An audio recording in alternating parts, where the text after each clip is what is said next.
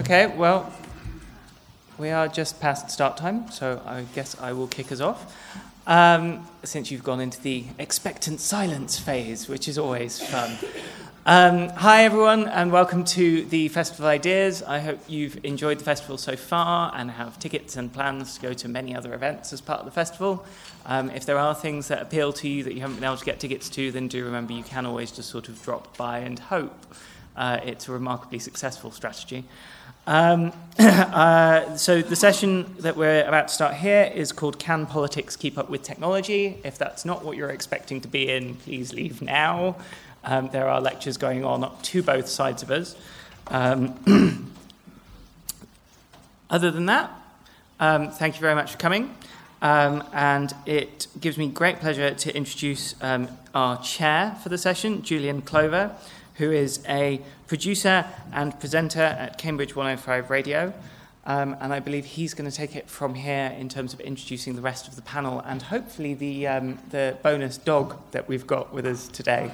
Uh, so, without further ado, please welcome Julian. Thank you.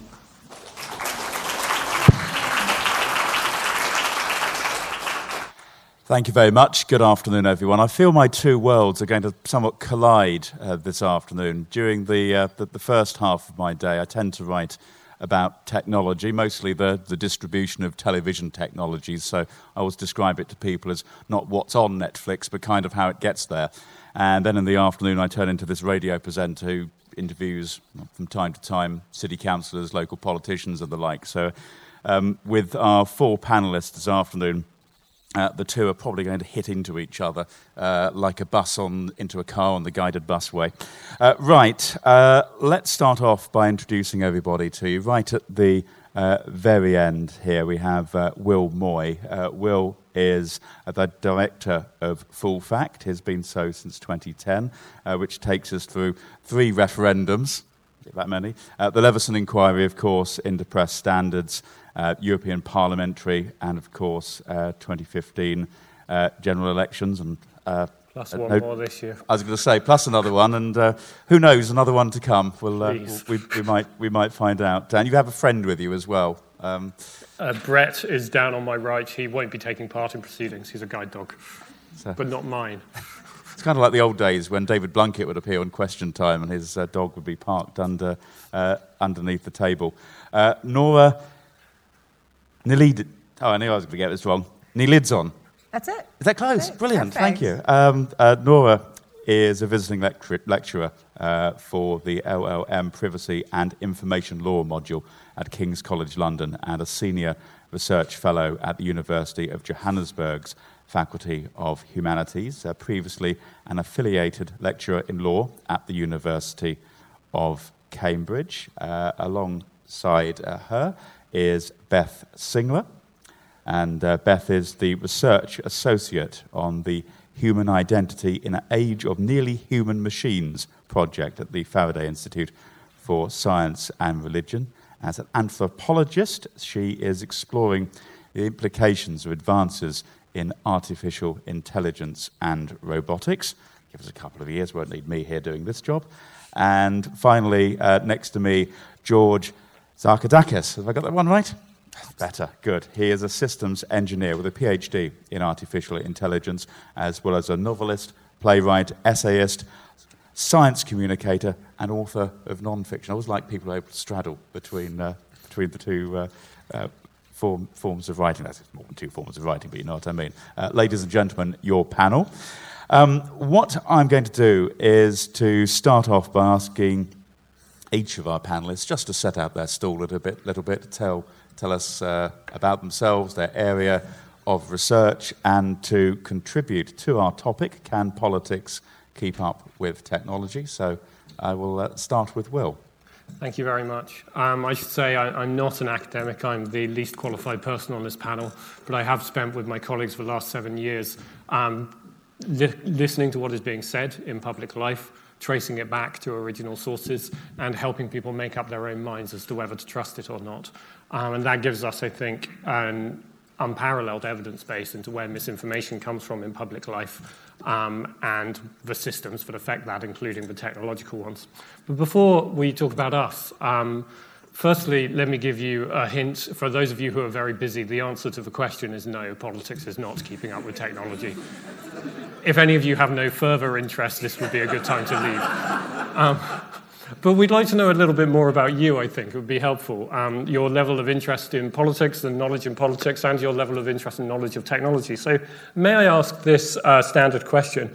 How interested would you say you are in politics? The options are very interested, interested, fairly interested, and not at all interested. Could you put your hands up if you are not at all interested in politics? Could you put your hands up if you are fairly interested in politics? I'm thinking maybe 5% of people. Uh, if you are interested in politics, and what about very interested? That's about half of people. Okay, for context, only about 17% of the general public would say they are very interested in politics. Another 36% would say they are interested in politics. That splits dramatically. Between white people and black and minority ethnic people, 56% to 34%. Between AB social economic group and DE social economic group, 85% to 31%. So it's worth remembering just how unusual an audience this is. Politics affects everybody, but the people who have this conversation usually don't reflect everybody. And if we're having this conversation, it's so important to remember that the typical experience of technology is by and large not the one that is represented in this room. Um, can I also ask out of curiosity how many of you would feel confident to define machine learning? Okay, about 20% of the room. How many of you have written computer programs? Okay, about half the room. So that gives us a sense of the kind of conversations we can have. Um, one last question. What would you say is your main source of news about what is going on in the UK today? Would you say it's television? Hands up. Um, five hands in the room, maybe?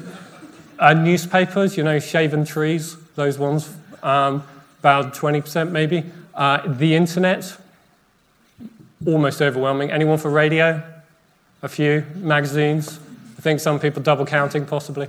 Um, if you ask the general public, two thirds of people say, say their main source of news about what's going on in the UK is television.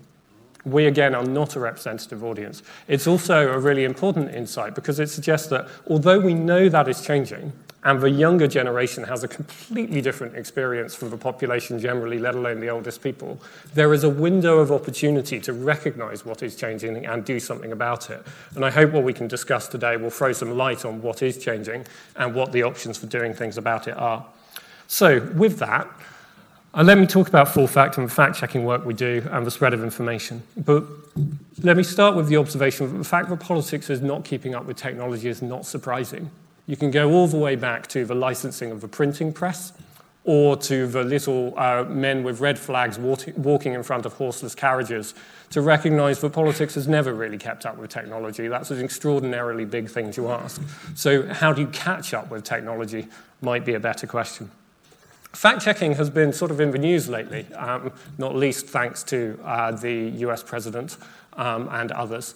Um, and I think a lot of people think of fact checking as people checking whether people are saying things are tr- tr- that are true or not, and going to the rest of the world and telling them. I'd like you to imagine how that would work at a party. Let's say you went to a particularly bad party and everyone talked about politics all evening, and somebody arrived late to the party and said, I have a PhD in what you're talking about, and you're all wrong. Would you imagine that people would be grateful for that? No. And yet, that is how most people imagine fact checking works. And in, in many ways, that's the origin of fact checking. In the US, where it was first conceived, an organization called factcheck.org set out to do just that. And after the 2008 election, Obama McCain, they did a big survey to find out that people were wildly misled about all kinds of important topics. And they concluded there's, there's a blog post they did, which is brilliant, called Our Disinformed Electorate, except that it concluded were we discouraged? No. We're going to keep doing what we're doing because it might have been worse without us. Now, that was about the time Full Fact was getting started, and we thought, well, we are discouraged. What you're doing clearly doesn't work. So the question is, what else can, can you do to make a difference to the spread of misinformation?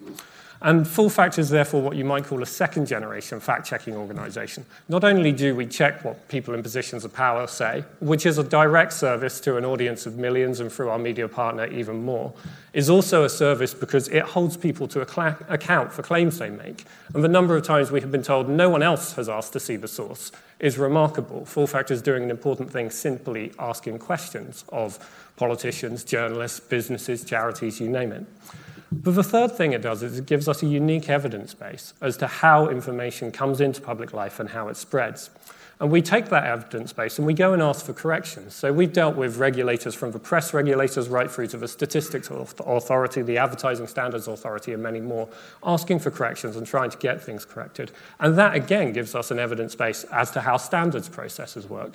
And that takes us up to the third level of our work, which is working with policymakers and other opportunities to improve the systems of public life to talk about actually how does misinformation come into our public life and what can we do about it. So this week I gave evidence to the House of Lords Select Committee on Political Polling and Digital Media, which is grappling with some of these questions. And I met with the Committee for Standards in Public Life, which is also grappling with some of these questions. We work very closely with the Office for National Statistics, trying to improve the quality of information they give out and how effectively they communicate it to the general public and other people. So the role of fact-checking isn't just about the direct journalistic service of giving people information with which to make up their own minds about complex issues which are often presented as simple. It's also about understanding how information flows. And that brings me on to what I would call the third generation of fact checking. Um, clearly, clearly, something has changed in the last couple of years. It's possible to massively overestimate how much has changed. It's very hard to maintain a historical perspective on how likely people were to be wrong a generation ago. But I mean, just for a second, none of us surely thinks that pub conversations from a generation ago were notably better informed than social media conversations are now. Um, so there's a need to be a bit realistic about what has changed. But one thing that has changed is that everybody is a publisher now. It is possible for anyone to command a mass audience in a way that simply wasn't possible before. And so, one of the most important fact checks we did during the election this year was actually of a viral image generated by one activist, in all honesty, about public spending at the beginning of a Conservative period in government and public spending at the end. And it was kind of quite badly wrong in places, but not because he hadn't tried to get it right, but because he hadn't found the right sources and they hadn't been clear enough to use. But that, I think, reached millions of people. It's one person's lone individual efforts. So that's one side of it. We're all publishers now. And we can't surely think that the answer to that is to regulate publishing any more than we ought to have thought that back in the days of John Milton. So the question is, how much does that matter? Um, then, of course, there's the massively changing channels through which information flow, about which I'm sure we'll hear more.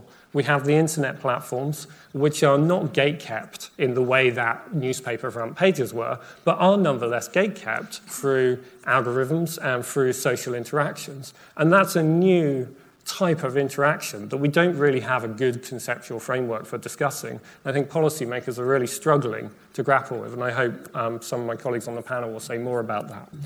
Um, what are we doing to tackle that? Well, Full Fact is developing the first generation of automated fact checking tools. They're aiming to do two things.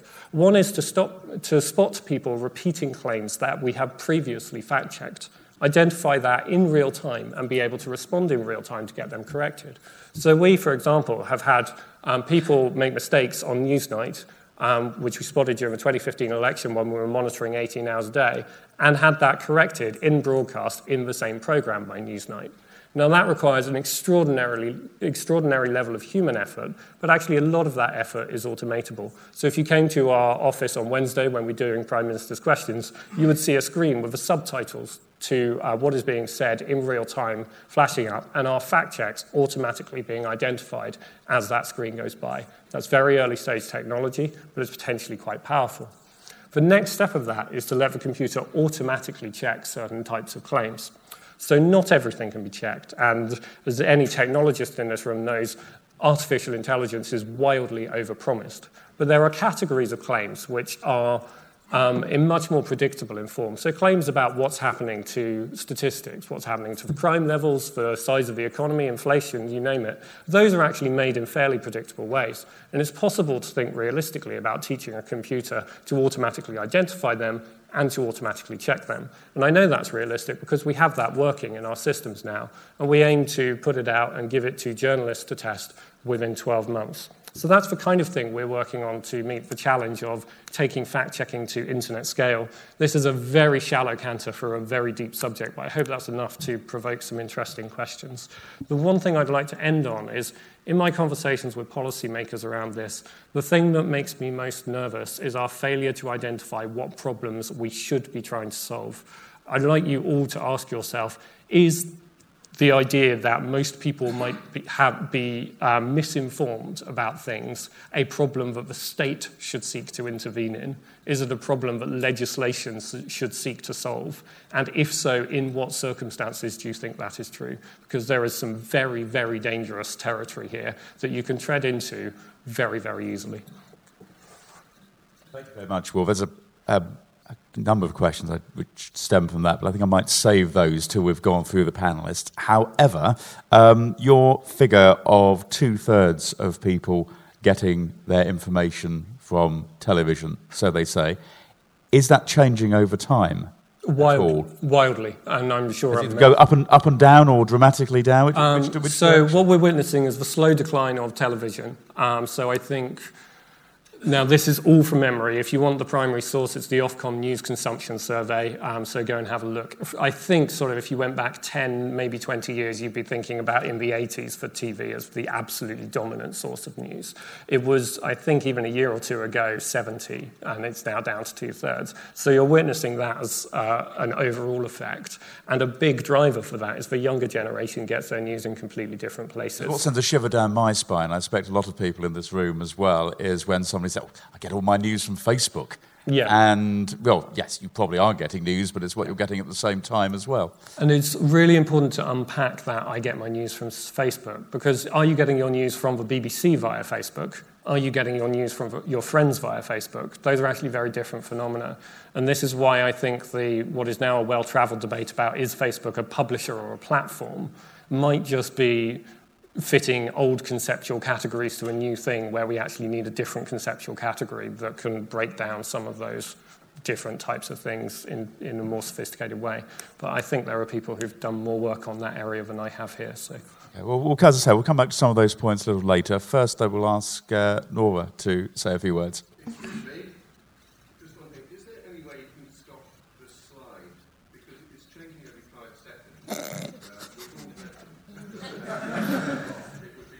Do we, do we have an AV person who can keep the slides still for us? Change now, anyway. Okay, well, while we're dealing, as we all do with these events, with the, te- the technical difficulties, maybe we can get this sorted out in a second. Um, I just want to, so I'm Nora Ni Loideain. Um, I was based here at Cambridge. I'm now based at London at the Institute for Advanced Legal Studies. And just following on from a lot of what Will has just mentioned is the fact that, well, I was invited to come to speak here today to talk about conspiracy theories and how fake news is so easily disseminated now. And the fact of the matter is, is that following on again from Will, is that we, we all know in that respect that the current system of how that's being governed is very broken. Uh, people are very alarmed. Um, people consider it to be a crisis. And that is the situation in which we know we have a consensus. We have definitely have a consensus from policymakers. We seem to have a consensus as well from the public. But uh, since we're all here today, I mean, do people think that false news or fake news on the internet is alarming for them? Is there anyone here who doesn't think that? Okay, so, so all hands would, would be up that we think, this, we think this is a concern. And the tech industry as well, it took some time for them to come forward and agree to this, but now they have come forward, and the consistent line is that yes, we need to do better. We need to do better in how we address this. So, in terms of how we go forward now, that is, that is now the key question. How do we now address this? Um, that is the focus of a lot of what's happening in government right now. We have a new data protection legislation that Parliament is currently reviewing at the House of Lords. There's a lot of conversations about fake news and the integrity of our news and how much we can rely on it. The bottom line in terms of fake news and conspiracies is that this is nothing new. We've had conspiracies and fake news from in memoriam. But what is very different now are two key factors. With the internet, that has been a game changer. The scale now is just completely unprecedented, and the immediacy as well. And also the point that Will mentioned that now everyone is a publisher.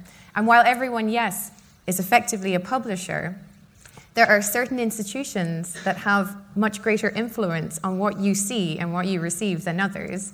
And a lot of the very giant tech companies, which effectively have a lot of monopolies in these areas, particularly social media companies, hold considerable influence over everything that we see and the information that we share. So, another major factor as well is the way in which the internet now operates in terms of its commercial space. And while it was first envisaged to be this very utopian space where we would have more open ideas and much more accessible public discourse, because of the profit model that a lot of companies, that most companies now have on the internet, we effectively have what Shoshana Zuboff at Harvard has called surveillance capitalism. And effectively, this is the fact that while you don't pay, financially speaking, you pay for your attention. That's how you pay. This is the attention economy. And that underpins so much of what we see on the internet and the news and the information that we receive and share. And what has become very insidious about this system is that it's tailored for you, tailored specifically for me. This is our personalized news channel. What you see on Facebook and what I see on Facebook in terms of our news feeds are very, very different.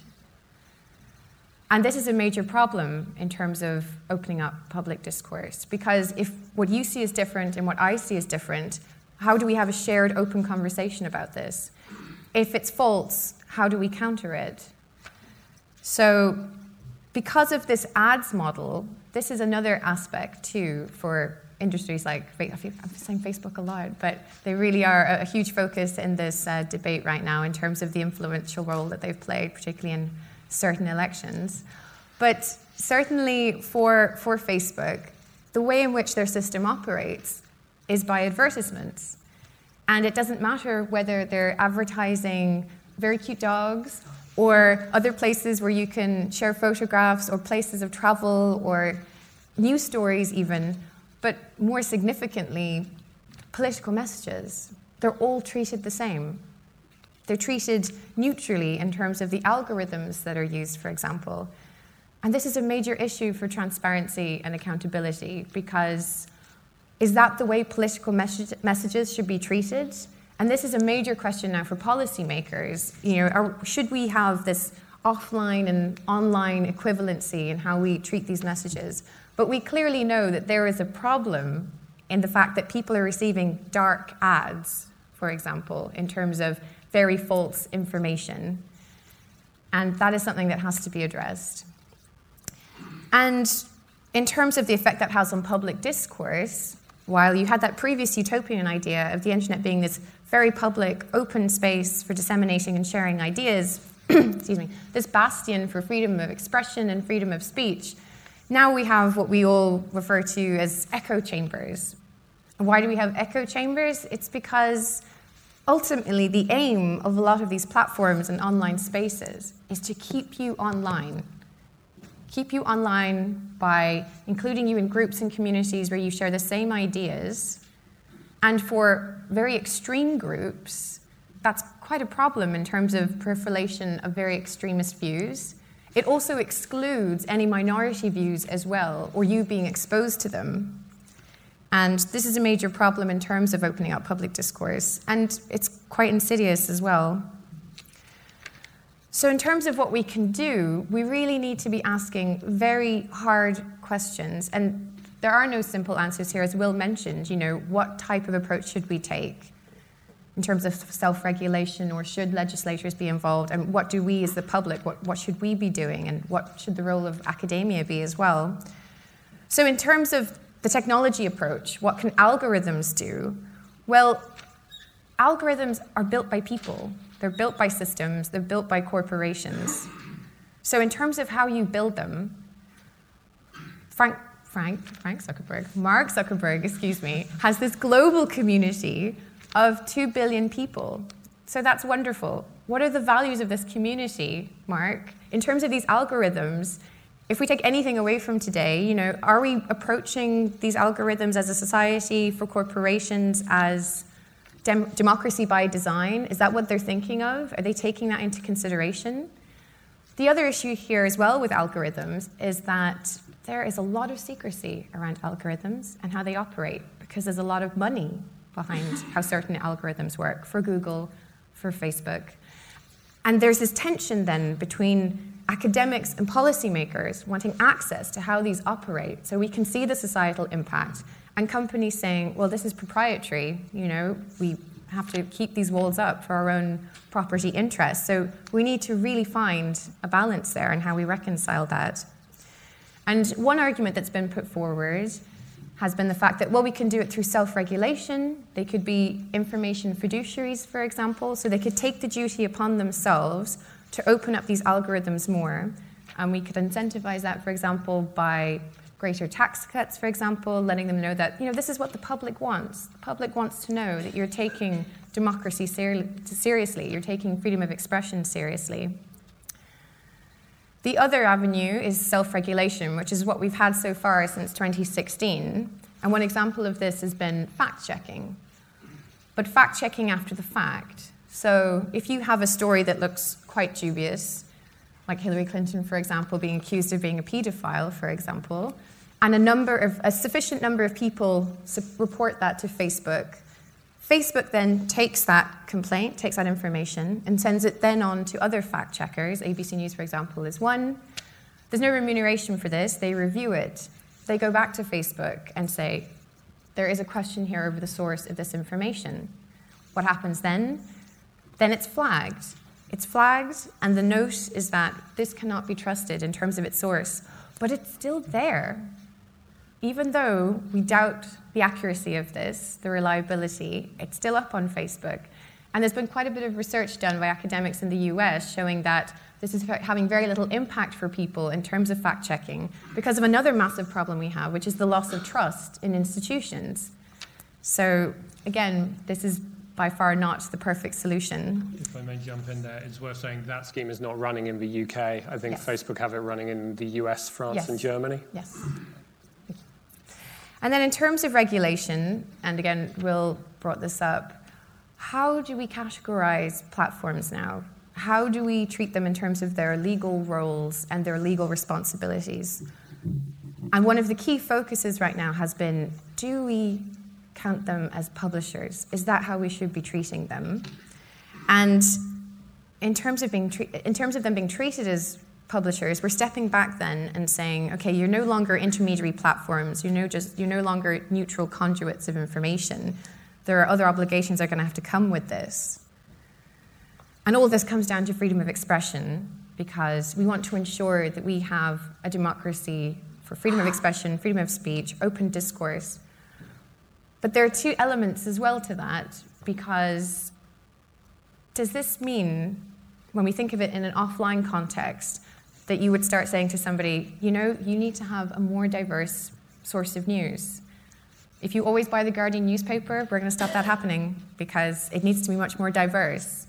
So there are major issues here of censorship, for example, as to how exactly that's going to operate in practice. And as Will mentioned too, in terms of the debates of this happening within policy-making circles, there is so much division as to what the next step is to take forward. So for Ofcom example, recently their chair, Dame Hodgson, said in a personal capacity that she thinks they should be classified as publishers.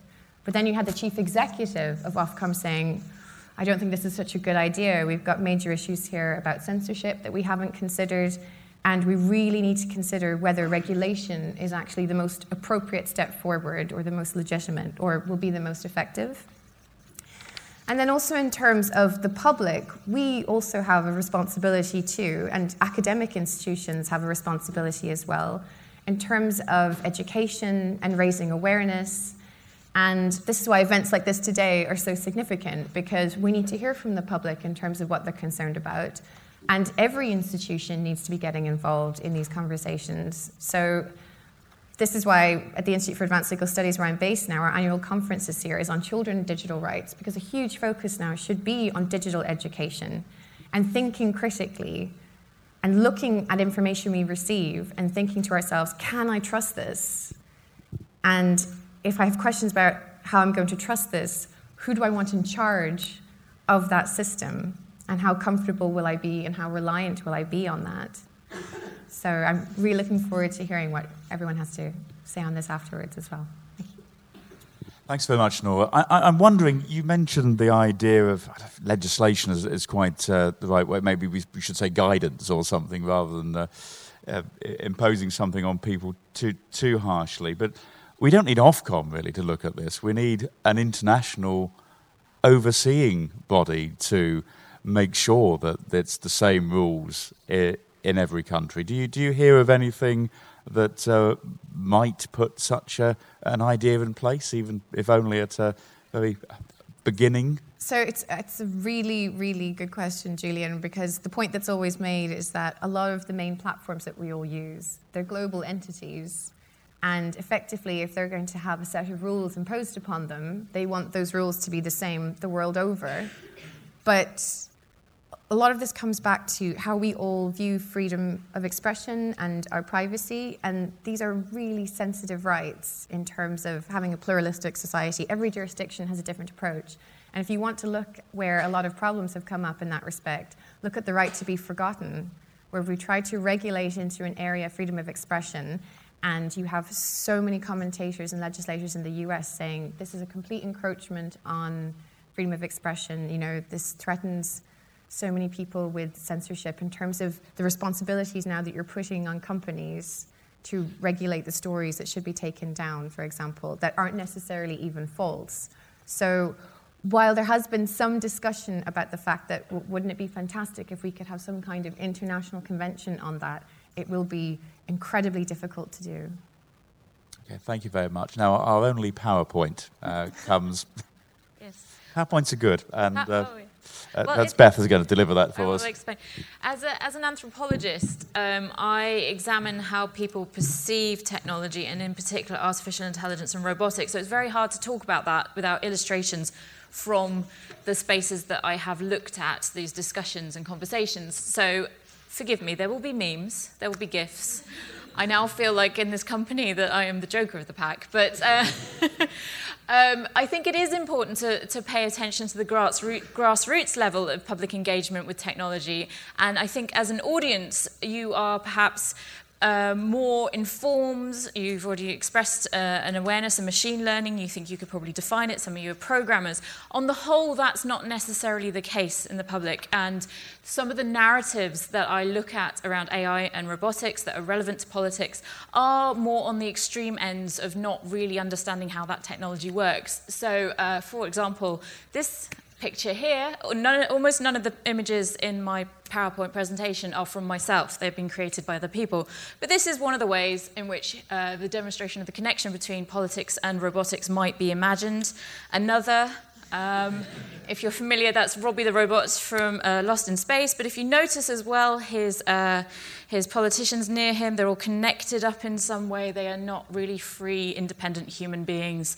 This is a dystopian future imagery of politics and robotics together. Um, this meme, see, I am, I am the joker in the pack. Uh, I do think memes are important. There is a reason why they spread virally, uh, why they have impact, why they keep repeating. Those of you in the know start, know that this started with actually uh, a comment about our insect overlords from The Simpsons. It was a news story about an invasion by giant ants. But it has been reworked for our robot overlords, and I do see this repeating again and again. Um, and it recognizes one particular understanding of the interaction between AI and politics. Now, a lot of my work, another blessing in my life, is that I can pay attention to science fiction. And I think some of these ideas repeat again and again in popular science fiction forms. They don't necessarily only have their origin there, but they have a lot of impact. And quite frequently when I talk about ideas about regulation, for robots in particular, people bring up Asimov, um, as though the three laws of robotics would be the quickest shortcut to sorting all our problems and we'd be fine. Um, no, the answer, quite simply. Uh, Asimov created the three laws of robotics as a plot point. They conflict with each other, they cause stories. And in particular, I want to draw attention to two stories the evitable conflict and evidence. Uh, in the evitable conflict, the robot minds controlling city states have developed a zeroth law, the fourth law of robotics in a sense, but it precedes the primary first law uh, that protects humanity over the individual. And the robotic minds that can control city states and great countries can decide to cause harm to particular individuals in order that humanity as a whole can succeed. And basically, Asimov setting up a situation where robots can control society and bring about a utopian form in a utilitarian um, frame or ethos. And he went on to write the Foundation series and you know, other books that also dealt with this. And evidence as well. Um, this is a short story where Dr. Susan Calvin, his favorite robo-psychologist, tests uh, a politician for his adherence to the three laws of robotics because the suspicion is that he's secretly a robot. I won't give away the ending, but he probably was. but these kinds of paranoid ideas about artificial intelligence and robotics, dating back to the 1950s, are still still there as undercurrents. Science fiction is still hugely influential. Uh, I'm involved with a project at the Centre for Future Intelligence called Narratives of AI, and part of that is asking the question, what do AI researchers read? And a lot of them read a lot of science fiction, so you have this iterative effect. But in the real world, we also see that there is perhaps an assumption that artificial intelligence might do a better job than current politicians. This is only one in four, and this is UK consumers in a small sample size. But this is still another influential idea that somehow a synthetic way of coming up with rational conclusions might be the better way to go. We also have this downside that has been talked about a little bit already, that the idea that there are uh, artificial agents on social media spreading particular narratives and tropes and stories for political ends. So this detail comes from the Oxford Internet Institute, uh, advocated by the Future of Advocacy Group, that um, one in eight tweets about British politics are coming from chatbots or bots. And that's a big concern. And we've probably, again, not my own image, someone's created this, but the chatbot army of Donald Trump. The belief that um, a botnet army originating perhaps in Russia, um, has been used to amplify Trump's narratives and increase the possibility of people voting for him and his agenda. And the linked story of Cambridge Analytica, where they may have used machine learning systems to show users on social media relevant stories to encourage them to vote, to encourage them to think in particular ways, to enhance the echo chamber that we've already mentioned, um, pushing the less inclined to vote into action towards a specific agenda. Now, these echo chambers were based on your social media posts, but how about AI trained to recognize your affiliations from other data, such as your features? Uh, Michael Kosinski, the Stanford University professor, who has already created an AI that can allegedly detect whether pe people are gay or straight based on their features and photos on dating sites, is involved in work to identify political affiliations, as well as IQ and the likelihood of criminality, all based on physical features. Now, to my mind, this reeks of phrenology. And phrenology was tied up at the time with some very dangerous thoughts about race, about origin, about social demographics. And this seems to be a concerning area for technology to be moving into in correlation with politics. Although, with the greater data sets that we're able to feed into machine learning systems, more and more people are accepting that this might be uh, an actual correlation, the, the, the amount of data that is supporting it. And even if it isn't, again, that bias towards synthetic agents as being more rational appears as well. And then think about Asimov's short story Evidence again. Dr. Susan Calvin investigates whether a politician is really a robot in disguise, not a transformer, unfortunately, but uh, that the only way to find out, really, with, given his hugely impressive synthetic human like form, is to test him with the three laws of robotics and see if he will or will not break them. And then that uh, example of subterfuge actually is starting to play out in the real world. I have some examples here of how machine learning has been used to lip sync um, original footage with new content. So on your left, you can see the original footage of George Bush and uh, the uh, researcher then fitting what he's doing with his face and mouth into Bush's face and mouth, and therefore being able to push words into uh, a recognizable figure. And the same on the bottom as well. Obama on the left, original, and Obama on the right, lip synced to someone else's speech. And this is all done with machine learning algorithms to the extent that you wouldn't necessarily, the uncanny valley there is not very strong. You don't immediately know which one is the faked lip sync uh, president. I had to point out. So, this is a concern, of course. So, is it surprising, really, that Putin recently said that whoever leads in AI will rule the world? He's not necessarily speaking in terms of Asimov's big city wide robot minds that can control all our organism, organizations and all the ways in which we interact with each other, but actually, there are more insidious, weak AI solutions to political problems. And countries such as China are really investing in the AI uh, advancements that could bring about this greater political power. So, the question, and we've had the answer to this already, and I do agree uh, can politics keep up with technology? Well, with regards to AI, I would say likely not. Mostly because the underlying ethos of advancements in AI are about accelerationism. Uh, I don't know if people here may be familiar with Moore's law, the suggestion that processing power doubles over a period of time, leading to an exponential curve of growth of power of intellect. Um, some people in the AI field link this to intelligence, and then you get sort of the idea of Nick Bostrom's superintelligence argument that ultimately this exponential curve takes us to beyond human level equivalent intelligence to something that we don't really understand. Now, that, that's sort of a prophetic statement, but it is partially an underlying ethos for some AI work. The, this idea that everything should be getting better, faster, and quicker. Um, leading onwards to some sort of technological singularity that will, in some descriptions, be blissful utopianism and in other descriptions be dystopianism. But either way, that speeding up, that understanding, sorry, Someone's not a fan of the singularity down there. Uh, either way, this, this speeding up of technology, this idea that things must get better, faster, and quicker, means that politics, which uh, relies on some older substrates of agreement and uh, traditions and ways of doing things that haven't changed for a long time, might actually really struggle to deal with that kind of technological approach.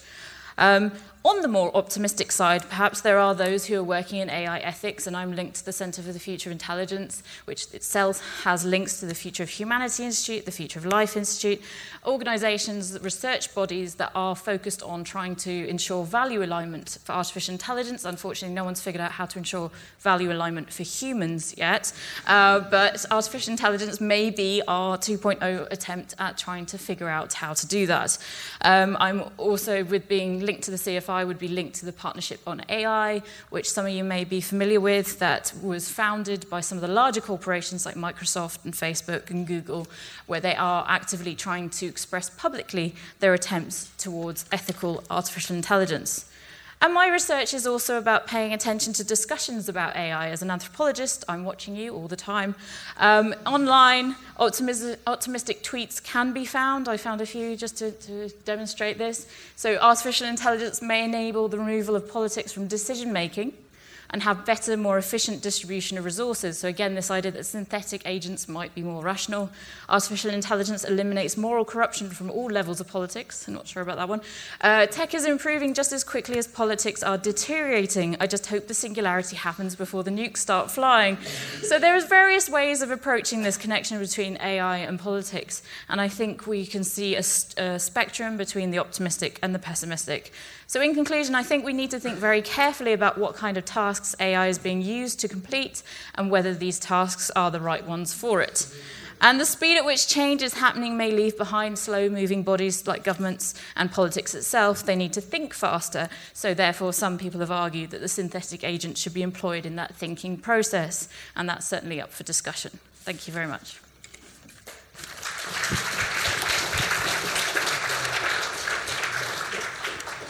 Thank you very much, Beth. I, I, I, suspect I'm possibly in danger in falling into the trap of uh, thinking of all those sci-fi uh, series I've, I've seen over the years when I asked this question. Mm. But uh, we go back 30 years, maybe a little, little bit longer, and uh, the concern was that our enemies and those who conspire against us were going to be sending uh, nuclear weapons over. So the whole idea was to well, prevent them from coming and stop them if they're, they're sent in our direction. Mm.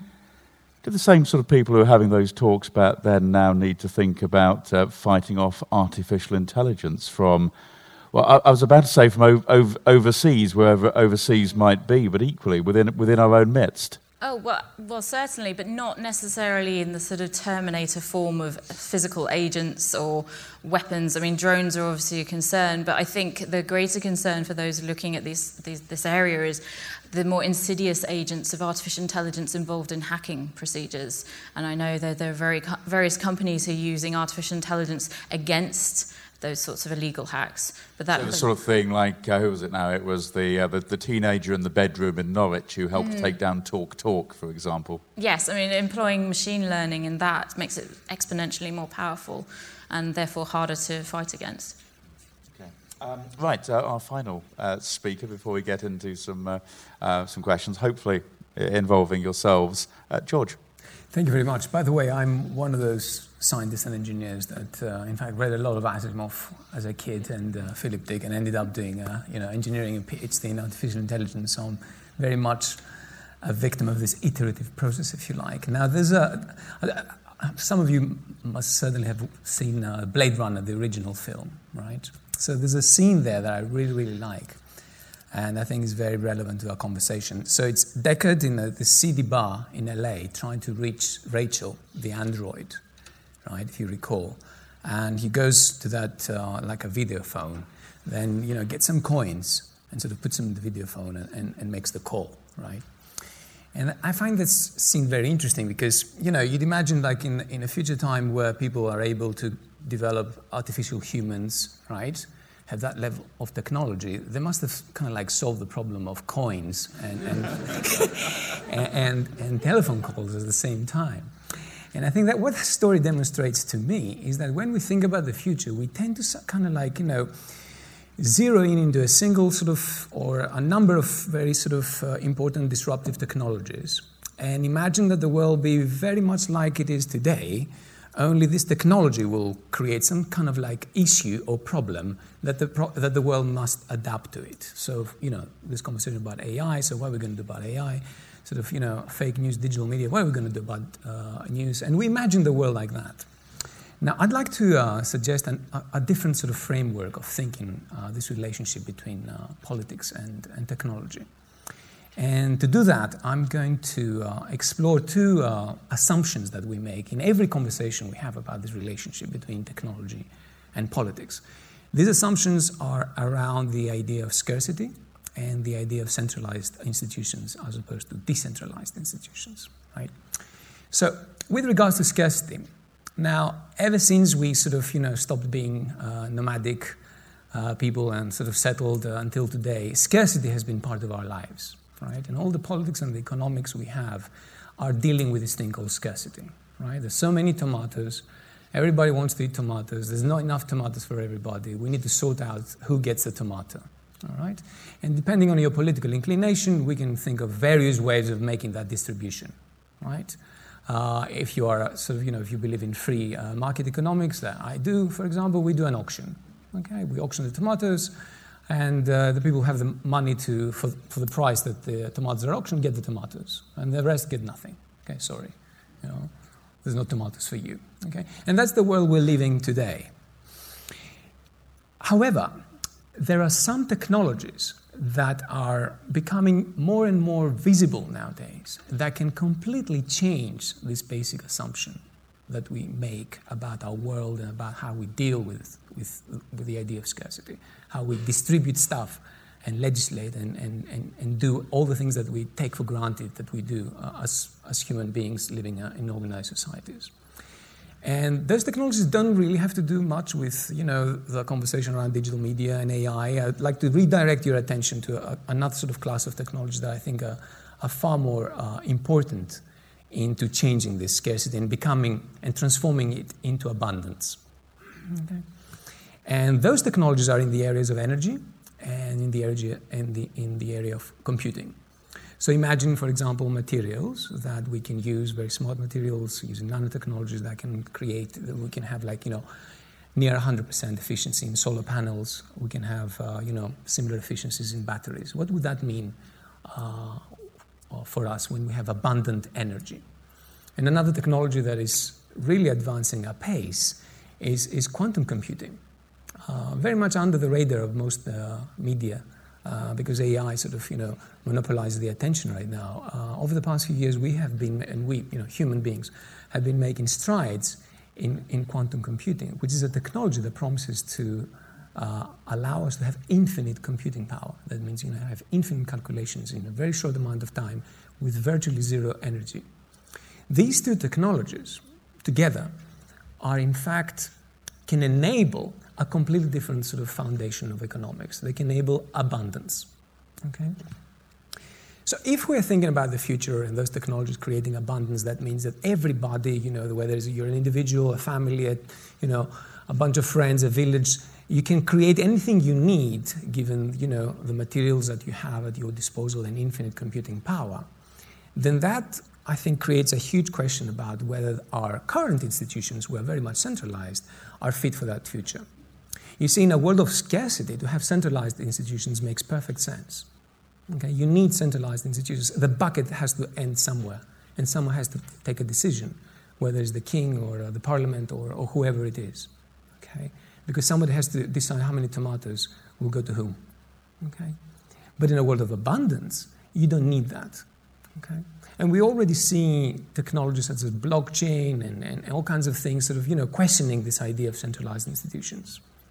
So in the world of abundance, centralized institutions uh, are not fit for purpose, and uh, we have to start thinking about decentralized institutions. Now, uh, why am I saying all that? Uh, hopefully, you know, to have some follow-up questions for you, but essentially to answer the, the main question of today's um, conversation. Uh, can politics sort of catch up with technology? My answer to that is as long as scarcity remains as part of life, then the answer is probably yes. Uh, we'll have to tweak something, uh, we'll have to change something, we'll have to regulate or legislate or, or do something you know, by tweaking. I think we can readjust our politics and our institutions to, to adapt to those technological challenges. And I think we already do, you know, with fact checking and everything else. But if we transition into another sort of part of, our, of human story uh, where abundance replaces scarcity, then uh, we will need to completely rethink politics and completely rethink the way we, we take decisions. Yeah. I'm wondering if, if that means an extension of, you know, in, in the news at the moment, uh, Catalonia, of course, in, in, mm. in Spain, a, a regional uh, area which uh, wants to break away. We can all of us, uh, there's, there's, plenty more uh, parts, Scotland and so on and so forth. Does, what you're saying here exacerbate that over over time, or are you thinking at an even more micro level?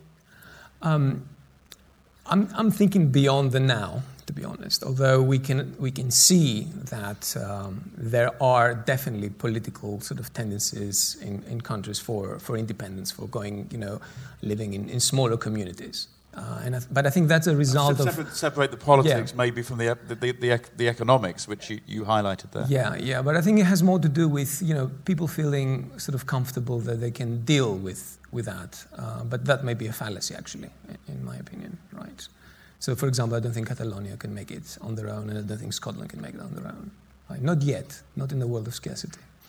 I guess, I guess, I guess not. Right. Uh, we will do some questions. A few more things I'd like to raise here. Just uh, um, we've got a couple of microphones. Where are they now? Oh, I see them moving. I should have given them more warning. Here they come. If uh, you could raise your hand, we have quite a collection towards the front here. Ah, there's a lady right towards the top. As she's close to the microphone, we'll, we'll take that one first. We'll try and work our way to everybody else as well. Um, I've got a question on. Mo- nowadays, it's about the whole fake news tying in with social media. Nowadays, the whole of my class is on Snapchat, pretty much except two of us.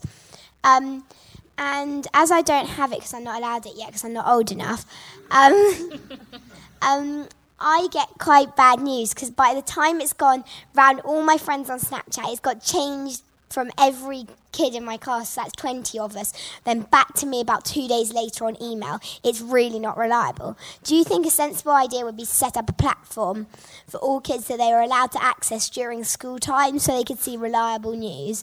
Because quite often children don't look at the BBC News website, BBC News website, for example, because it's, they just think, oh, it's an adult site.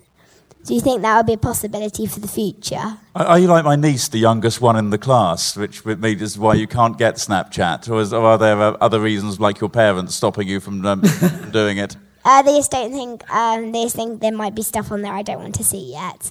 I'm I suspect them. they might be right, to be honest with you. But let's, let's see what the let's see let's see what the uh, the, the panel thinks. Who, who wants to to start off on that? Um, I'll, I'll take it on. Uh, that's a brilliant question, um, and you're not the only one. Um, and I sympathise with the not everything on there is, is worth your time. It's, it's actually an example of something of which there are much bigger examples. So the growth of messaging um, services, uh, not, not in the UK so much, but I think in India, for example, a closed messaging services with very, very large groups of people circulating information among themselves is becoming a really important way that news is circulated around the whole country. Um, and that's something that in parts of the Far East we're also seeing. And that raises real questions for how do you help people assess the accuracy of information they're seeing when you have no idea what they're seeing? And that, of course, is a problem that your parents have clearly thought about and reached one conclusion about, which is you're not seeing it yet. Um, if the government were to reach that conclusion about everybody in the country, I'm not sure everybody would be quite so um, cooperative as you seem to be about that. Um, so you've given us an example of yet another technological challenge um, for which there is as yet um, no good or accepted answer. I guess sort of undercurrent that springs to my mind is that we have seen social media networks come, come and go. Different age groups use different uh, things. I, I, I always remember, I think it's about three or four years ago now, a, um, um, some research that the Daily Telegraph did it into its uh, into its own organisation, and the conclusion was that all the journalists were on Twitter. Yeah. Unfortunately, all the readers were on Facebook, even within uh, even within the Telegraph. I mentioned earlier this, sorry. I mentioned earlier this week at one of the hearings I was at, in 10 years' time, we might not be dealing with Facebook and Twitter. And the, that whole idea, I think, Step really took MySpace. people by surprise. um, but 10 years ago, this would have been AltaVista and Yahoo we were having this conversation about. And although Facebook and Twitter are behemoths, one of the reasons not to think that their terms and conditions are the right place to answer this question is sooner or later other companies operating in the same space will need to be brought into some broader conversation about what happens next. That's if they're not bought up by Facebook Yeah, or Google Yeah. Uh, by before the they become in any way significant, which is what's Facebook currently owns happening. Snapchat, owns Instagram, so it kind of owns the next What owns generation. WhatsApp. And WhatsApp, yeah. So just to follow on from that point, so I think that question is really excellent because it raises one of the main debates going on right now in terms of how we regulate information for children. And it's the fact that, well, not only do we have to be wary about the safety of what they can see, but also we need to make sure that they have access as well to use the internet for all the benefits that are on it. And striking that balance is really important. A question for you uh, in the audience. How old are you? Um, I'm in year seven. Okay. My first year of high school. Yeah. So, so how, how old in And age how old- terms? how old?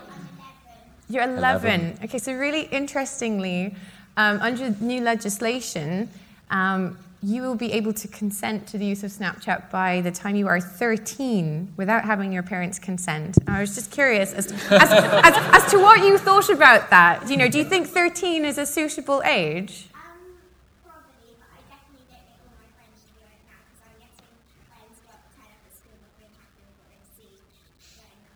Um, I know for certain owned um, three of us aren't on Snapchat in my whole class, and that's me and my one of my best friends and my younger friends. And all the boys and most of the girls are also on it, so It's really popular. yeah, nobody on Facebook now because they're 13 years old really popular. don't I've heard that. I heard it's like the, the- the phone directory of the internet now. All the old people are just on it. Yeah. the younger generation on Snapchat because we all everyone the parents that own Facebook no we're not you're not allowed on it. Can I, oh, sorry, Julian. Yeah, go ahead. Excuse me, can I just ask just a quick question to the audience? So again, this is about us hearing what you have to think as well about these big questions. So I'm really curious to hear what everybody thinks about the age of consent being 13 in the UK from next May. Who's in, for, for, for Snapchat, for example? It will apply to social media like Just, Snapchat. just not for nothing else. We're just talking online. Nothing else. just to be Nothing else. just just- data just to be clear. protection. Data protection. Data protection.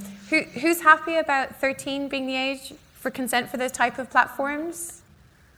Who's happy? I, I'm undecided, so not too I'm just curious. I've looked at Just a few hands. Not that. much. Interesting. Would, would people be happier if it was 16? I don't think the government should be the one who arbitrates on this. You think it should be up to the parents, right? I, I wouldn't say that age has a whole lot to do with it, it's maturity level, and that is highly Ab- subjective. absolutely. Very much so. Good point from the gentleman there. Let, us move on quickly with another, another question. Um, there is a gentleman in the middle there, and there was a hand. Also, get to one to the, the lady in the um, light, light blue as well. And whoever gets the microphone first can get the first question, then we'll follow up after that. There's that gentleman up there next. Have I won or has he won? You have, you're, you're here first. Yes, congratulations. Um, after Brexit and Trump, both of which were terrifying, I think, for everyone in the room, um, we need to think about what the pressures are that are causing this, is what, why we're all here. And I think it's a frame of reference question. It's not just how do we censor, what do we censor. I think we need not to think about can politics keep up with technology, but can government keep up with technology? And that old phrase, government of the people, by the people, for the people, has completely disappeared. And I, what we have instead is government of the people, by special interest groups, for special interest groups. And it's a question I've been thinking about for a couple of days. What would happen if we just changed the structure entirely and eliminated party politics? And before everyone says, oh no, democracy will fall over, there are 14 nonpartisan democracies operating in states around the world right now. So it is possible. George, you're, you're from Greece, so let's, uh, let, let's start, start with you on, uh, on, on that one. I, I don't think this is an answer. I mean, I don't think that there exists an answer to that question. Things happen because they happen, and it's the people themselves or the circumstances that, you know, guide politics. It's not that, for example, you know, we can decide that, you know, from tomorrow, you know, there's not going to be any Tory or Labour. It's going to be, I don't know, party, like, change the party politics. I don't think we can do that. We can, just, we can do that at an election if uh, somebody with a particular. Yeah, if- if someone can't comes with an necessarily change the system because that exactly, requires a, exactly. I mean, people have to come forward with ideas, I guess, right? Like people like us, not from another planet, and you know, with a, with a political platform that can resonate, you know, to the point you've just made, which I happen to be to, uh, to agree with, right? And then you know, ask the voters, given you know this is a representative democracy, we have to react and vote for them, and then change will happen. But unless those things happen in that way, I, you know, it cannot happen in any other way, I guess. Right? That's, that's what I'm saying. A big will in on, on, on this as, as, as well. Do you, do you have a view? I mean, I, I have a different perspective, I suppose, which is that before I became a fact checker, I worked for a non party political member of the House of Lords. So I've seen the non partisan part of our parliamentary system up close. And I spent three and a half years working for Lord Low, as a crossbench, who was a crossbench, is a crossbench peer. Um, when I started, I, I didn't really see the value of the party system, um, and the downsides of it are very obvious.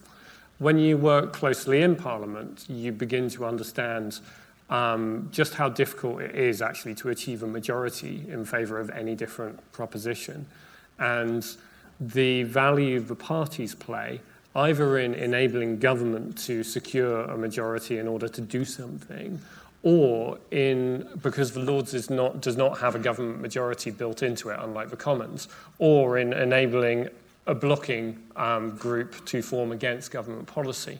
And if you know, if you're taking a, a particular field, my, my boss um, was blind. Um, he uh, worked a lot on disability policy. There is no possibility that 600, whatever, 400 um, peers who might vote on a particular issue are all going to be experts on how bus policy relates to blind people. What they have to do is be willing to trust that somebody is going to make a decent argument about that and come to a conclusion. So the way the details of legislation, as opposed to the grand swathes of government policy, work in the House of Lords is you will have a lead for all of the political parties on a topic. A backbencher who's a real expert in that topic could go and talk to them and persuade them to bring their parties on board. And at that point, the government knows it will lose a vote on that. And that enables collective decision making. Now, it's not to say that you can't do that in lots of other ways too, but I think it's quite hard to see the value of political parties until you see the difficulty of corralling 400 people into making decisions on such a wide range of detailed topics. So I think there's two sides to the story, and I, I learned. I learned to respect the people who swallowed their tongue and played as part of a team in politics in a way that I didn't expect to when I started working in that environment. Um, so I, I, think there's two sides to it. But I, I suppose I'd, I'd flag for you there's something called the jury team um, was created a few elections ago, which was an attempt to get more sit down and shut up. Um, um, an attempt to get more non-partisan candidates elected to the House of Commons. So there are efforts going on to do this in a democratic way. And um, you know, if you want to get involved, get involved. That's what democracy is about. Okay, now, gentlemen, uh, right at the top there has been very patiently waiting. Um, just a real quick one. Firstly, I've got Snapchat and I can say it is awful, and your parents are so wise to have kept you away from that. Um, so, my question is I'm 17, um, and I really think I'm kind of the first generation that grew up with social media all through my childhood. I got Twitter when I was 12, um, deleted a couple of accounts. Anyway, um, my question is I suppose, as a 12 year old, um, a lot of people I knew, we all made terrible decisions, and a lot of us put ridiculous things on the internet, which has since been deleted or whatever. But surely there is a problem now where the politicians of tomorrow will have a whole back catalogue of photos posted by their friends that they have no control of. There'll be stuff on like old disused websites where they've got embarrassing information about them and so on and so forth. Will there not be a problem now? I mean, the Sun and the tabloid media would absolutely pounce on any sort of of those stories and those images that they can find. I know they have done with old uh, leaders in the past. Will we have a problem where no politician has this kind of clean slate and this kind of um, clear backlog, and what influence, what effect might that have on elections in the future and the way in which we think about our politicians as sort of these perfect, flawless human beings? Yeah, so the future, no, pol-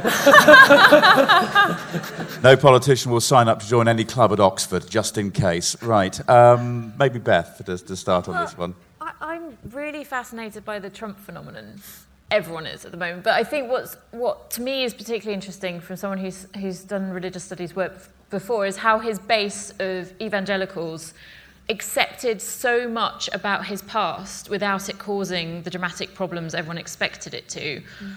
And perhaps you're, you're absolutely right, there, there will be less of this sense that people have come into politics completely shiny and clean, but we should also be aware that our attitudes towards that lack of shininess is, are changing. Um, there's still obviously backlash. Um, we're seeing it, Me Too at the moment is a very strong movement, but again, you know, paying attention to where. Me Too is the one which has come out of Harvey Weinstein. Yes, the hashtag Me Too uh, movement, um, which I fully support. Uh, but I think paying attention to where our moral developments are shifting and changing and what we are more or less willing to accept may make some of those problems less of a problem. That if there's a picture of you online having a, a massive Jaeger bomb, uh, some people won't care if you're a politician in the future. If anything, it may even enamor people to yeah. you that you have a more colourful lifestyle than the status quo. Those people with qualifications and experience, you know, yeah. they they don't know. They're not of the people. They're not of the people. They're not of the people. They're not of the people. You know, Hillary Clinton, she was just not fun enough. You yeah. know. And we, we, we have seen there is a, a backlash against the elites, whoever they are. It's a nice little othering of people who've got sometimes academic qualifications and just say, you know, we don't want the elites to tell us what to do anymore. And that's not really been the situation. But it's a narrative that's been quite successful, particularly in Trump's campaign. Do you think that might transfer into other, other political parties uh, around the world, maybe in, in, in Britain for, for future elections, in the way that we know that? Yeah. Uh, I think uh, Lynton Crosby uh, came over from Australia. I think I think it was brought some Australian ideas. Mm. Um, the opportunity for others uh, to, to do that again? Absolutely. I think the ideal type of the politician is a flexible, fluid creature, and we can constantly redefine it, and then people try and fit themselves to that model. Okay. Let's check it um, Gentleman there, and then we've got a couple of other questions uh, to move on to that part of the room as well. Um, quite a quick one. Um, just to say, so Will brought up earlier on about this idea of us being quite an odd audience, and I wanted to sort of maybe touch on the idea that our, that our elected representatives are perhaps not part of this audience. If you know, uh, having worked in government and having worked in digital things, when you talk to a minister, they have absolutely no idea about what this what we're talking about here. You see the discussion about WhatsApp that goes through the news every sort of six months on repeat about you know the idea of breaking encryption in the longer term. What I would ask the panel is. Um, how do we deal with the fact that the politicians are just like the general public and are as equally as susceptible to short-termist thinking based on what they what's put in front of them rather than a long-termist solution to essentially an existential philosophical problem yeah mm. What's really sorry, no, no. sorry, just just jump in. I mean, I think you're absolutely right. I think policymakers are completely inundated with all of the different issues that they have to handle, no matter what their remit is, whether it has anything to do with technology or anything to do with um, other areas of policymaking. What then is very important is who they go to, who then has their attention. And there are, and you mentioned the point earlier on, I mean, there are certain groups that will always make sure that they make the time to have their attention. And they will come to them with very compelling arguments and very compelling statistics but what we need to make sure is that there's a balanced conversation happening there, which is also informed. And I think academia has a very significant role to play there in being able to contribute to providing that knowledge. And you do have you do have spaces in which that's happening for example whereby you know you have parliamentary select committees who are always asking for contributions from academia from other groups. You know you have libraries within the house of commons where people are dedicated you know to these types of roles. So there are a lot of support mechanisms there but arguably they're only as good as as well as they are supported from everyone who has expertise. And a lot of the expertise that they receive, you know, they do come from special interest groups. So it's very important that everyone, civil society, academics, the public, that everyone is contributing to those conversations and is having that influence. Um, I have a, a, bit of a, I don't know, contrarian idea here as well. Uh, and uh, it comes from my own personal experience. I had some experience with the European Parliament, not with national parliament. I was um, representing a, an intergovernmental uh, scientific organization at the European Parliament, and um, I was involved in elucidating uh, the Euro MPs on uh, aspects of molecular biology and why uh, the European Union should invest X amount of a billion dollars in a certain sort of uh, uh, program of advancing biological science. And um, my sort of conclusion, the bottom line is this. Uh, there are uh, processes and procedures within the European Parliament, and I guess in every parliament, where you have bring in experts and there's a dialogue, and the idea is to, you know, for, for the Euro MPs to understand what they're voting for. Right? You don't have to be an expert. You can learn enough from experts to be able to understand what you need to do. I don't think, however, that this is the real problem we have here. I think the problem we have in uh, the uh, sort of liberal democracy world is the uh, election cycle. You know, this is a real problem. And if I compare that, for instance, with, uh, with China, where I happen to increasingly understand how, the, um, how they make strategies, for example, on quantum computing that I mentioned before, or, or AI, how they take decisions for those key technologies in the long term, right?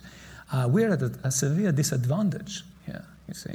Uh, there seems to be a, a, dilemma, right, which is a terrible dilemma, uh, obviously, right? Do we uh, you know, do we retain our democratic institutions and fall behind or, or not? I think that's a, I don't have an answer to that, right? But I can see the dilemma surfacing every time. You know, decisions have to be taken for something that needs long-term strategy. Or we have a five-year election term that no one can derogate from. The alleged Fixed-Term Parliament Act. Yes, that no one can derogate from. That's the important caveat there. Uh, Will. Um, firstly, I think we should be very, very careful not to wish politics and politicians out of our lives. And it's something I see from techies all the time. Politics is what happens when two people look at the same set of facts and reach different conclusions because they have different priorities, different principles, different appetites for risks, different experiences. You can't get that out of human experience, and we need to be really careful to recognize the value of decisions which are anchored in more than just technical and expert conversations. But although, yes, uh, although earlier I was um, decrying the ability of politics to keep up with technological change sort of ever in history, there is a good example of where it's been done well recently, um, which is the Human Fertilization and Embryology um, Act, which has stood the test of time really quite surprisingly well. That act was based on a big report done by the philosopher Mary Warnock, Baroness Warnock. And she created in that report the set of kind of conceptual categories that people could use to actually have a serious discussion about where to go next.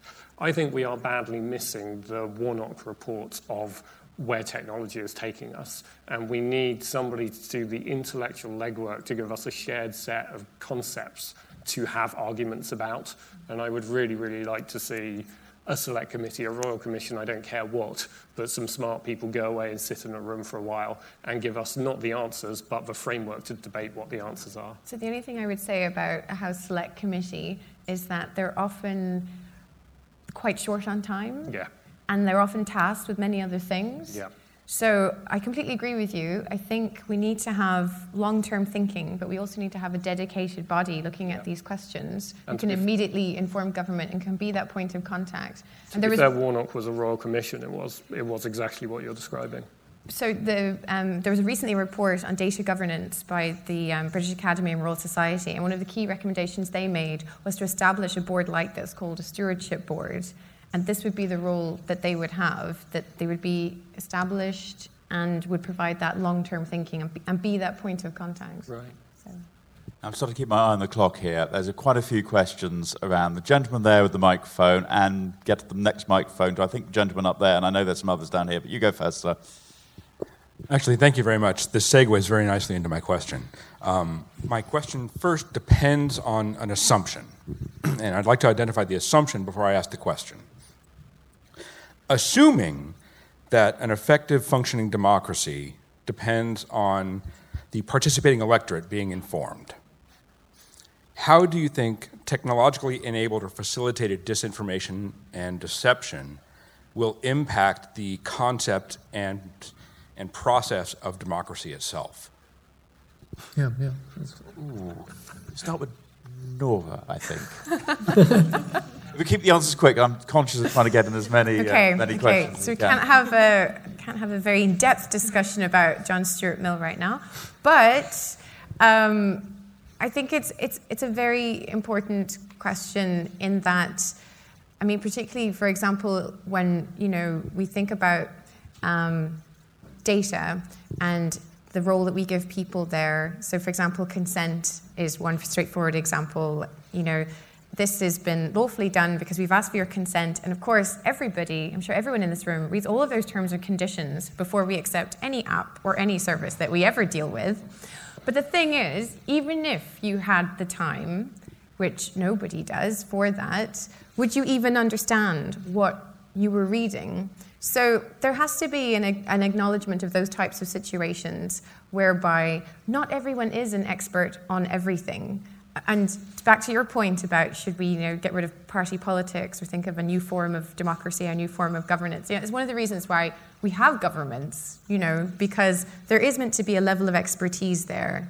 And we are not meant to be experts on everything, but this is why this is meant to be this pluralistic, joined up conversation. Like the burden shouldn't be on citizens completely. It's unrealistic to have that kind of assumption and what we do need to acknowledge is that the expertise is being considered at that policy making level. I, I would draw a distinction between being an expert and being informed, but okay. Uh, Will. Very quickly, I think that if your assumption holds, it's a question whether we've ever been a democracy. Misinformation is not new. And, you know, the partisan press in this country Um, if you read what the Leveson inquiry found about accuracy in the press, you know, he said that sections of the press were known to put their political agendas above their commitment to accuracy. It, has been known. And so the idea that misinformation is new doesn't, doesn't hold true. The idea that information is either good or bad definitely doesn't hold true. So the question is, what is the quality of information that's necessary to make democracy work? And that could really do with some thinking. But the thing I think has changed is targeting of information. So it used to be that you could not reach an audience of millions of people without everyone else in the country noticing the front page of a newspaper, a billboard, a TV, whatever. Um, now you can reach audiences of millions which are very, very highly targeted based on your demographics, your interests, your interests, who your friends are, where you live, whether you're male or female. And the other parts of the world don't see that happening. And that's what Nora meant when she referred earlier to dark advertising. Um, that is, I think, a fundamental threat to the notion of democracy, which is a shared conversation. And unpicking how you have such targeted mass communication and also shared decision making is a hard thing to do. But I think political advertising should not be allowed to be done in the dark. So, just yeah, very, very, very, very, very quick comment because I don't want us to uh, sort of you know fall into the trap that most economists do that uh, we assume humans are rational, mm-hmm. and therefore uh, you know given enough information and adequate information they'll take the right decision. I think democracy is more about values and it's more about beliefs uh, rather than facts. You know, uh, you know, can, you can talk about facts, you know, among scientists, you know, in sort of, you know, in that kind of environment, an academic environment. But you know, try to have a conversation on the street about some stuff, and, and you'll see how democracy really functions. Okay, and it, it that, that's what I'm going to say. So, so you know, read behavioral economics. Uh, you know, what's his name, Thaler, you know, and all the other other stuff. I think there's a lot of insights into how people behave given you know the, the, the same information. What you just said, actually, this is democracy, right? And perhaps you know it's it's a matter of reframing the conversation, reframing the information, but information by itself just doesn't cut it. And pe- people have beliefs about how informed they are already. So trying mm-hmm. to inform even more so when they already think they may already be. And issues of trust as well, which yes. you've mentioned before, right? You can inform me all you like, but if I don't trust you, then I don't believe you, right? Mm. Gentleman over here has just been incredibly patient, so uh, go ahead with your question, sir. Um, every one of us in this room has a device right now government by the people through these devices is becoming increasingly technologically possible in real time. If you fast forward a generation, do you think the balance between direct democracy, perhaps including referenda, and representative democracy shifts? And do you think, if it does, do you think that's a good thing? Let's start with Beth on this one. I, I, have seen the argument that artificial intelligence in particular will lead us beyond the binary of referendum and bring us to a much, much more granulated understanding of what people want. I think that is opening the doors to a lot of noise and messiness that I'm not sure the AI researcher who proposed that actually understood that actually sometimes binaries can be helpful when it comes to, to core questions. Um, yeah, I, am not sure I have a quick answer to that. I think that that is certainly looking at the exponential growth in um, data sharing and the kind of elements at which we're willing to give other people. That the more and more information organisations have, they could be more targeted. That's certainly a very difficult question. Right. Uh, you know how the ancient Greeks solved the problem with referenda? By allowing the people that did not agree with the decision to leave. and I think unless you've got an exit clause in direct democracy, direct democracy doesn't work. You might have just lost 78% of Cambridge on that one. Um, uh, gentleman up the top, and then the gentleman here. So I've lost My question was actually covered by the two previous questions, so I'll pass on. Okay, thank you very much. Then we'll go straight to the gentleman here. Um, I've um, had to, uh, I've been researching uh, for decades now a political system, the Argentine one, where uh, politics and political parties have been forbidden. Um, and uh, the articulation behind that is always authoritarian. It's almost Platonic. Platonic. But uh, the results are appalling um, wh- when they operate. So don't wish something away uh, that uh, when it is dread, when it is banished, you notice an enormous uh, va- uh, vacuum. The other thing is politics. Um, I would, I'm, I'm, grateful to the panel for things that have been put forward. But at the same time, political systems and uh, political parties have updated themselves in a erratic, cumbersome way, but they have updated themselves. So it's good to know what the problem is, but to be anguished to the point to think that, well, uh, we're at the uh, end of the world. No, uh, we're evolving. So thank you very much. We will grow. Good, good, good thought. Um, I think I've probably got time for one more question if there is one. Ben. Lady there. There we go. Hi, thank you. It's been really interesting this afternoon. Um, the premise of this uh, discussion was whether politics, I guess, can, can keep up, can catch up, and that's very reactionary. But you've given us one example of where, uh, it, with the Warnock report, it can be proactive in determining things like eh, regulation and keeping up with technology. Is there, are there other ways it could be proactive? Um, Any Um, thoughts on that? I I guess are there, are there other examples other than, other than the? I don't know. what we I have a secret wish to write a book on how politics has kept up with changing technology over the last five centuries because I think it would be absolutely fascinating. I just need a couple of spare decades to do it. um, Warnock is the example that stands out for me. I think the other place where you might see an analogy to something like the Beveridge Report, which recognized a massive change in social conditions. And this is where there's, Warnock is not a great analogy to the rise of the internet because actually human fertilization hasn't had the same level of social impact yet that it will have in future and that the internet already has had. Beveridge was responding to a, a massive change in social conditions and kind of saying, okay, what is our direction of travel as a country in response to that. And yeah, I wonder if looking at that as an analogue of where we are now in terms of the sheer level of social change and the different settlement that another generation will need is, is worthwhile. That said, I'm not that familiar with it, so that might be a wild goose chase, but if somebody takes the time, please let me know. Um, if I could quickly come back on the previous, um, while I've got the, the floor, as it were. Um, I think one of the real things that has changed dramatically in the last two generations as political party membership has declined is that people have been less, less, less and less closely connected to the trade offs you have to make when you ultimately have a finite amount of money, time, and effort. And in a political party, you are confronted with those trade offs as part of the platform you're signing up to. What has become easier and easier now that we're able to do single issue politics in a different way is to support the single issue and not recognize that you have to make trade offs in order to do that. And I think how you reconcile those two things would be part of the future of referenda or how legislation might be made in future. But I don't think it's as simple as I'm in favor of this, therefore it's possible. I think there are testing grounds in which it would be very interesting to see how politics and policymakers are going to keep up with very rapidly moving forward technologies now. And I think an area in which to consider that is smart cities, because I think that there are so many different opportunities there to better society, but there's also a major opportunity there for local governments in particular, because they're the ones who are going to be primarily tasked with managing these areas and these systems to show how accountable and how open they can be. And there has been a lot of conversations happening about this across the world in terms of open platforms where not only should you be informing your citizens and residents about how systems are working well? You know, this is how the TFL made your day easier today. This is how life is more convenient. Here's how much energy we've saved. Here's how we're improving the environment in the following in the following ways.